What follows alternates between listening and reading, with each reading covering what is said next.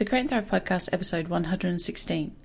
Do you still think that having a job is the best way to make a living? Do you want to grow a thriving, profitable handmade business? My name's Jess Van Den, and I'm here to help you do just that. I took my own handmade business full time in 2010, and since 2013, I've helped thousands of makers just like you create and grow successful handmade businesses. So, are you ready to thrive? Let's get learning. Hey Thrivers, Jess here. Welcome to another episode of the Create and Thrive podcast. There's a bit of a think piece this week on the topic of work. Uh, before I get into that, I'm looking forward to seeing my parents today. They're coming to visit. We haven't seen them since we got back from the UK, and we've got a lovely Airbnb guest staying with us downstairs.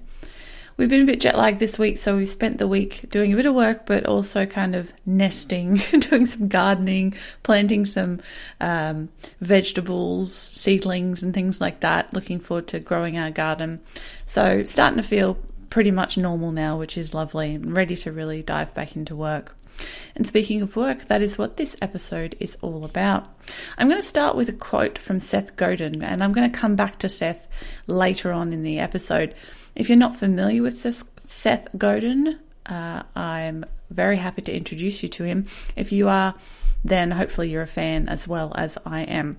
And the quote is this When exactly were you brainwashed into believing that the best way to earn a living is to have a job? And we're going to be talking about that today.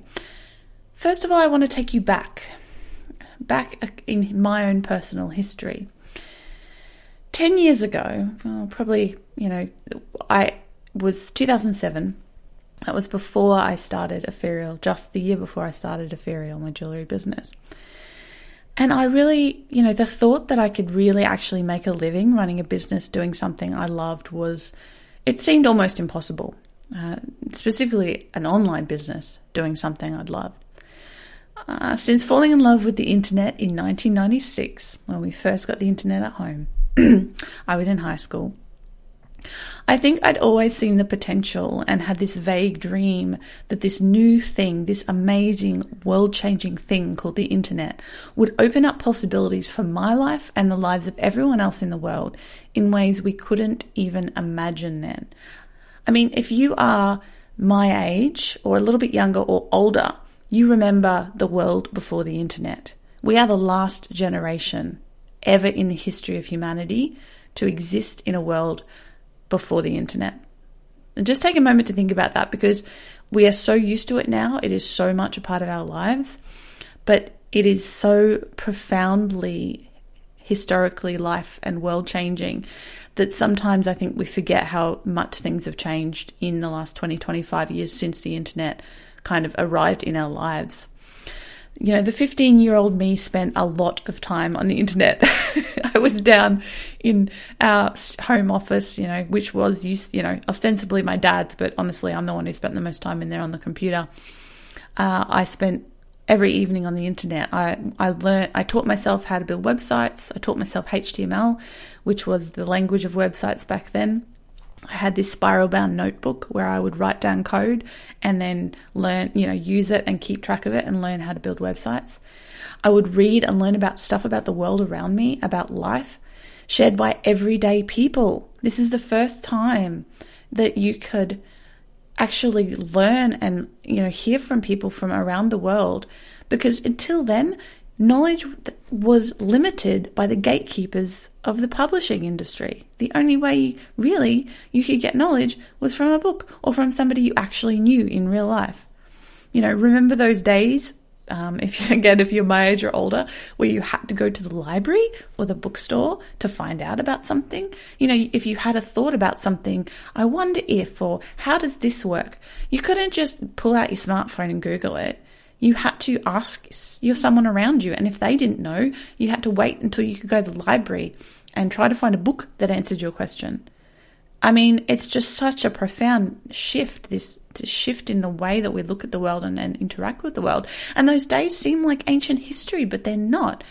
You know, the world's changed so drastically in the last 20, 25 years, and I and you now have the tools to build an international business from our living room or our kitchen or our studio or our couch or our garage in a way that was pretty much impossible just a few short decades ago.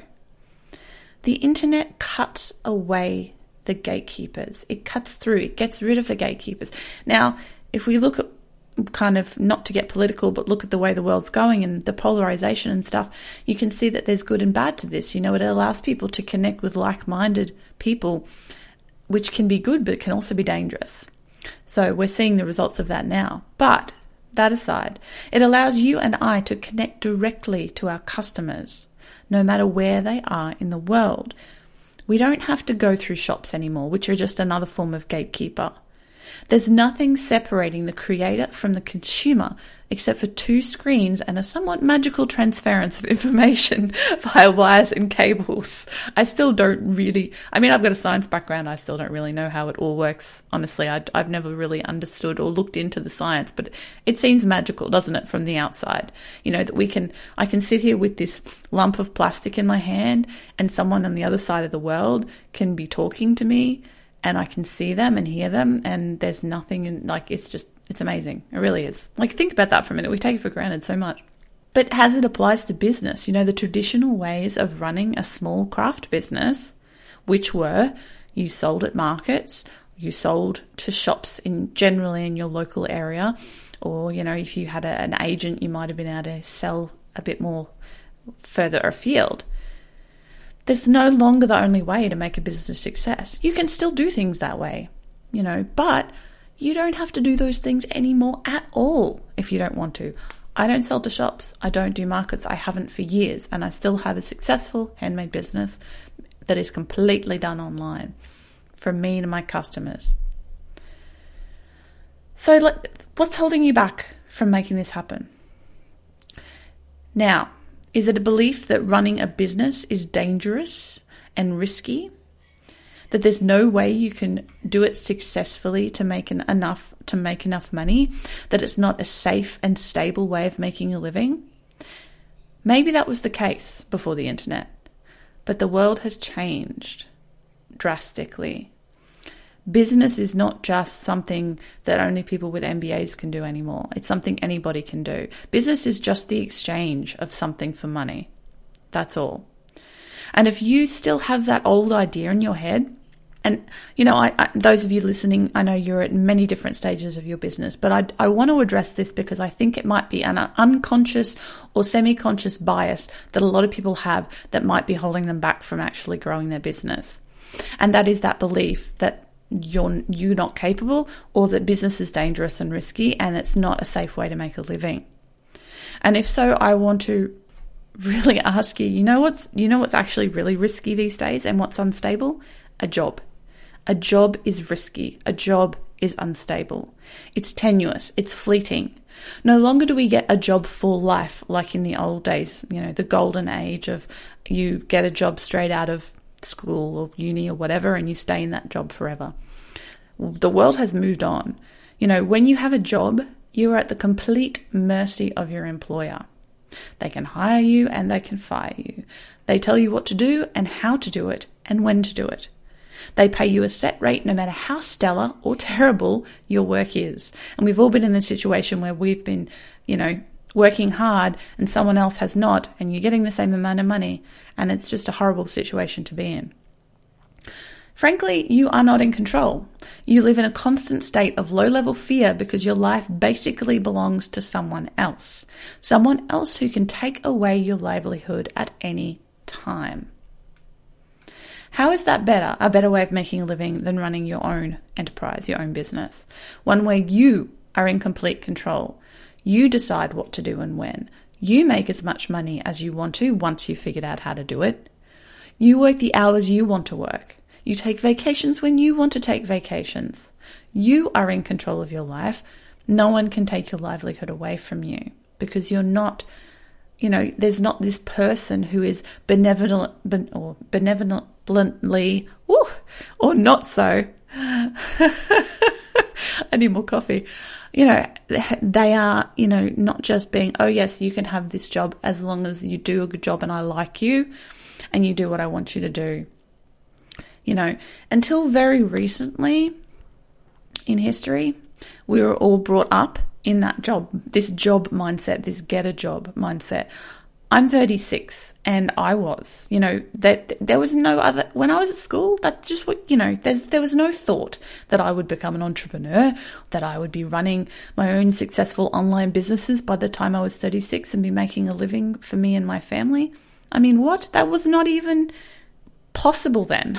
it wasn't even a conception in anybody's mind. It just didn't exist as a possibility for, for regular people who weren't, you know, in wanting to go into the business world, which was frankly um, something that was sort of only a certain, a few kind of were brought up into the idea of doing.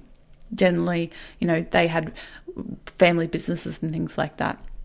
The world has changed that fast that now, you know, kids, teenagers, young people are suddenly being uh, gro- are suddenly growing up in this world where nothing is certain, everything's you know on the table. They've got all this potential. The internet's offering them all these opportunities, and the internet really is just a way of connecting us with everybody and removing those gatekeepers, and that's what it's all about. But being an entrepreneur back then, when I was a teenager, when I was at school looking to my future and deciding what I was going to do with my life, and I'm thinking the same is probably true for most of you listening, being an entrepreneur was for a select few. We were brainwashed into thinking by by society. I'm not saying there was some evil person sitting there brainwashing. I'm just saying using that term as Seth Godin does, and we're about to get back to him, into thinking we had to go to school, go to uni, get a job, and be a good little cog in someone else's larger machine. And I'm going to uh, quote Seth Godin again. Now, I'm what I'm quoting him from is a manifesto he wrote called Brainwashed. It's available for free online. I read it years ago, and what I'm actually talking to you about today is something I, I talked about on the blog years back, but I kind of was looking through and it struck me as something really relevant. So if you head on over to the, the blog, createandthrive.com, and uh, look for episode 116, I'll have a link to it there. You can check it out, or just Google Seth Godin brainwashed, I'm sure it'll come up. But here's another quote from it. The brainwashing continues to this day. You've been brainwashed to believe that you're stuck with what you've got, that you need to punch a clock, follow a manual, and do what you're told. I wonder who dreamed that up. It's certainly in the interest of the dominant forces of our society to create an oversupply of eager and compliant workers. But now, as the power shifts, so does your opportunity. Are you serious about transformation? I'm not talking about polishing yourself, improving yourself, or making things a bit better. I'm talking about the reset button, a reinvention that changes the game, that means an overhaul in what you believe and how you do your job. If you're up for that, then right here, right now, you can start. Now, if you want to just have a job, a place where you go, do your work, and come home and forget about it, that's fine. There's nothing wrong with that. It's awesome.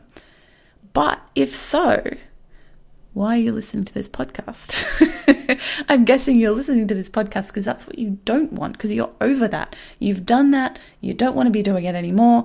You want to be your own person in charge of your own financial destiny and in charge of your life, really, and have that freedom to do things the way you want to do them. In the context, most of you, I'm sure, of having a handmade business and creating something that you care about and putting that out into the world rather than just doing a job that doesn't feel like it has any meaning. You know, I'm a big believer in we create our own meaning in our lives. Any meaning in our lives is something that we choose and that we decide upon. And there's nothing more powerful than making that decision and then going after it. So I'm guessing you do want to get out of that machine and that you do want something more. And, you know, so I really recommend that you go read that manifesto if this idea kind of gets to you, or just think about it. You know, think about is, you know, do you have that old programming in your mind? Our, um, our brain is like a computer. You know, we've got this, every, all of our history and everything we've learned is programming. We can put it in that language. And do you have that programming that you ha- that a job is safe, that having a job is the safe thing to do, and that ha- not having a job is not safe? I mean, I'll I'll refer back to my own personal experience here. I have never felt more financially secure than I do now. Never ever. I've had good jobs. I've had, you know, I've had excellent jobs actually, where I had really good security and I had um, a good wage and all of those sorts of things. But that wasn't mine. You know, it, I wasn't in charge. I was at the mercy of somebody else. And that always, I think, left me a little bit uneasy. Really, it did. And that's why I think I was always looking for that something else. I was always looking for that way to do things for myself. And when I found it and actually figured it out, and it's just the best feeling in the world. It really is. You know, I've financially, I'm making more money now than I ever did any other time in my life. And that money feels much more secure to me because I know I have the power to go out and make more. Not only because of the businesses I've already put in place, but once you've done it, you realize that you can do it and you can do it over and over again if you really want to. I have no doubt that if I wanted to change careers, I'm totally doing air quotes here. if I wanted to change direction or change careers and do something else, I could figure it out and I could make a living doing that if I wanted to. And I want you to experience that and have that feeling as well and really believe that it's possible and find that financial security.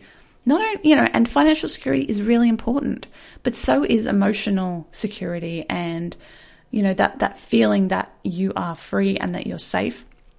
And I think that having your own business really is the best way to do that, which is why I do it and why I encourage other people to do this as well. So I'm going to leave you with one more quote from the Brainwash Manifesto. Thanks, Seth. I'm totally just like sharing your stuff today, but it's something that I really feel strongly about and really wanted to share. And I've talked about this.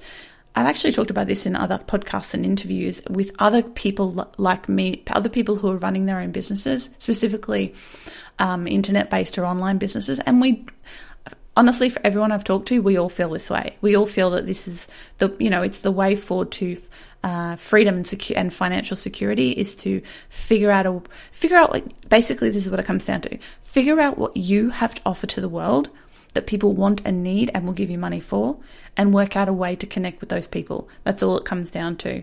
And if you can work out a way to connect with those people in an authentic way that they trust you you'll make it happen. So the last quote is this. Learn. The seventh pillar is the key to the other six School used to exist to learn a trade. You apprenticed and then you worked the rest of your life in the same job, in the same town, in the same factory, doing the same work. Ha! Dream on. Only lighthouse operators have that luxury today. And when was the last time you met a lighthouse operator? To bring the school as event mindset to work today is to court a certain failure. School isn't over. School is now. School is blogs and experiments and experiences and the constant failure of shipping and learning. You already took a first step. You read something that challenged you to think differently. The path to reinvention, though, is just that a path. The opportunity of our time is to discard what you think you know and instead learn what you need to learn every single day. Thank you for being here and trusting me to help you learn what you need to learn to make your dreams a reality and bring them into fruition. And I really, really hope that you do, or you have, or you are. And I believe that you can. And I hope you believe that you can too. Thanks so much for listening for another week. This has been the Create and Thrive podcast. I'm Jess Van Den, and goodbye for now.